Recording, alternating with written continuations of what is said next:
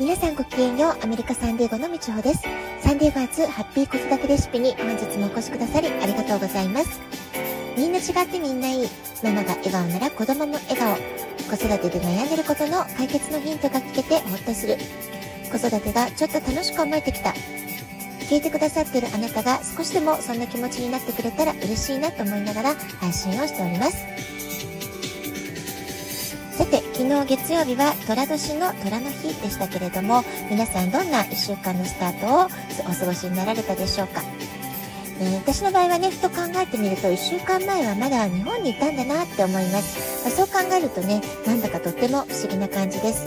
先週は日本での生活リズムからアメリカの生活リズムへ転換する途中ってこともあって、なんだかふわふわした感覚がありました。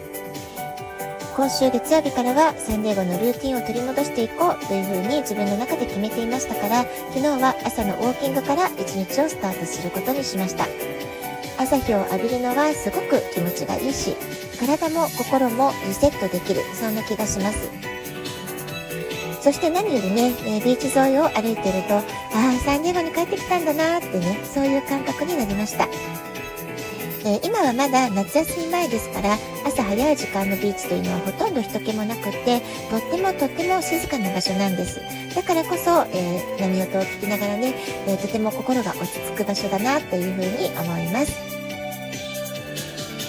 えー、残念ながら日本のような神社はないですけれども今サンディエゴで暮らす私にとっては海という場所があること、まあ、ここはね本当に癒しの場所だしパワーをもらえる場所なんだな、そんなことを改めて感じています。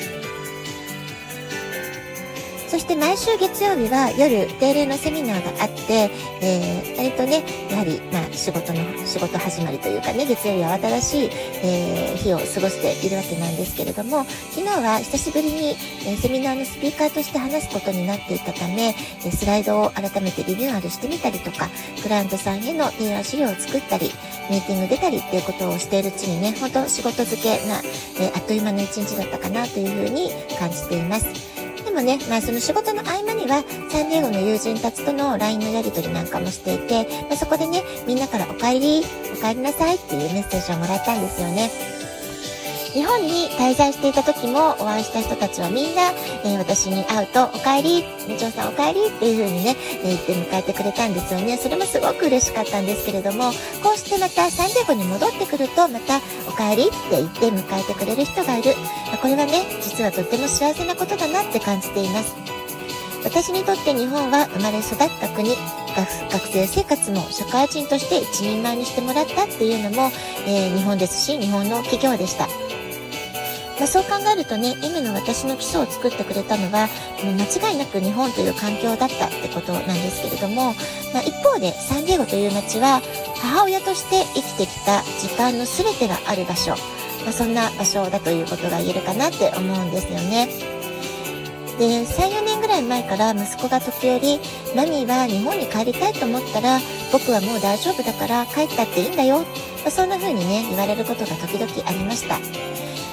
でね、えー、自分の中でも、えー、将来的にこのままアメリカで過ごしていくのか、生きていくのか、日本に帰るのか、ふっとね、考えることもありますけれども、えー、今はまだね、正直なところ決められないなって思っています。これから先20年、30年と経って、おばあちゃんになった時、やっぱり日本に帰りたいなって思う日も、もしかしたらやってくるのかもしれませんけれども、まあ、今はまだね、サンディエゴでの生活も楽しいなというふうに思っています。まだね、元気で体が動くうちは、しっかり仕事ができるうちは、えー、今のサンディエゴに住み続けて、年に2回ぐらい、えー、季節のいい時を選んで日本に滞在して、えー、そんな2拠2拠点生活を、え確立する、え日本とアメリカ、え、まあ、福岡、私の場合は福岡とサンディエゴってことになると思うんですけれども、この2拠点生活をね、確立することができると、え、今の私にとっては一番心地よいライフスタイルなのかな、まあ、そんなことをね、感じながら私にとって、えー、日本というふるさと、そして第2と第2のふるさととなったサンディエゴのことを、え最近ね、いろいろ行ったり来たり考えているところです。えー、さて、日本に滞在してた時からね、私最近すごくエンジェルナンバーを目に目にしているんですよね。で、昨日は1212っていうナンバーを2回見ました。それから444っていう数字を1回見ました。えー、その度にね、いろいろ、えー、これは何のメッセージなんだろうっていうふうに、えー、受け取るのも楽しみの一つかなって思っています。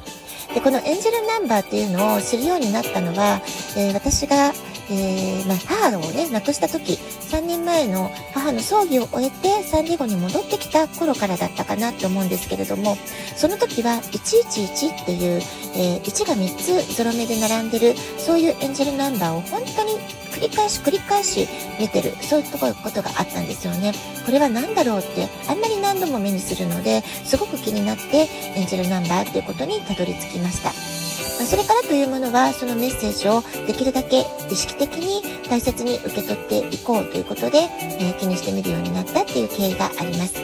まあ、そうしていくことで、私の場合はね、えー、様々なネガティブな感情をうまくリリース、手放せるようになった気がするんですよね。でも昨日ね、続けてみた1212というナンバーは、え、実は初めて見る数字だったので、えー、これはどんなメッセージなんだろうということで調べてみたので、今日は後半ね、それをシェアしたいと思います。このメッセージをお聞きになっているあなたにとっても、もしかしたら何かね、必要なメッセージが含まれているかもしれません。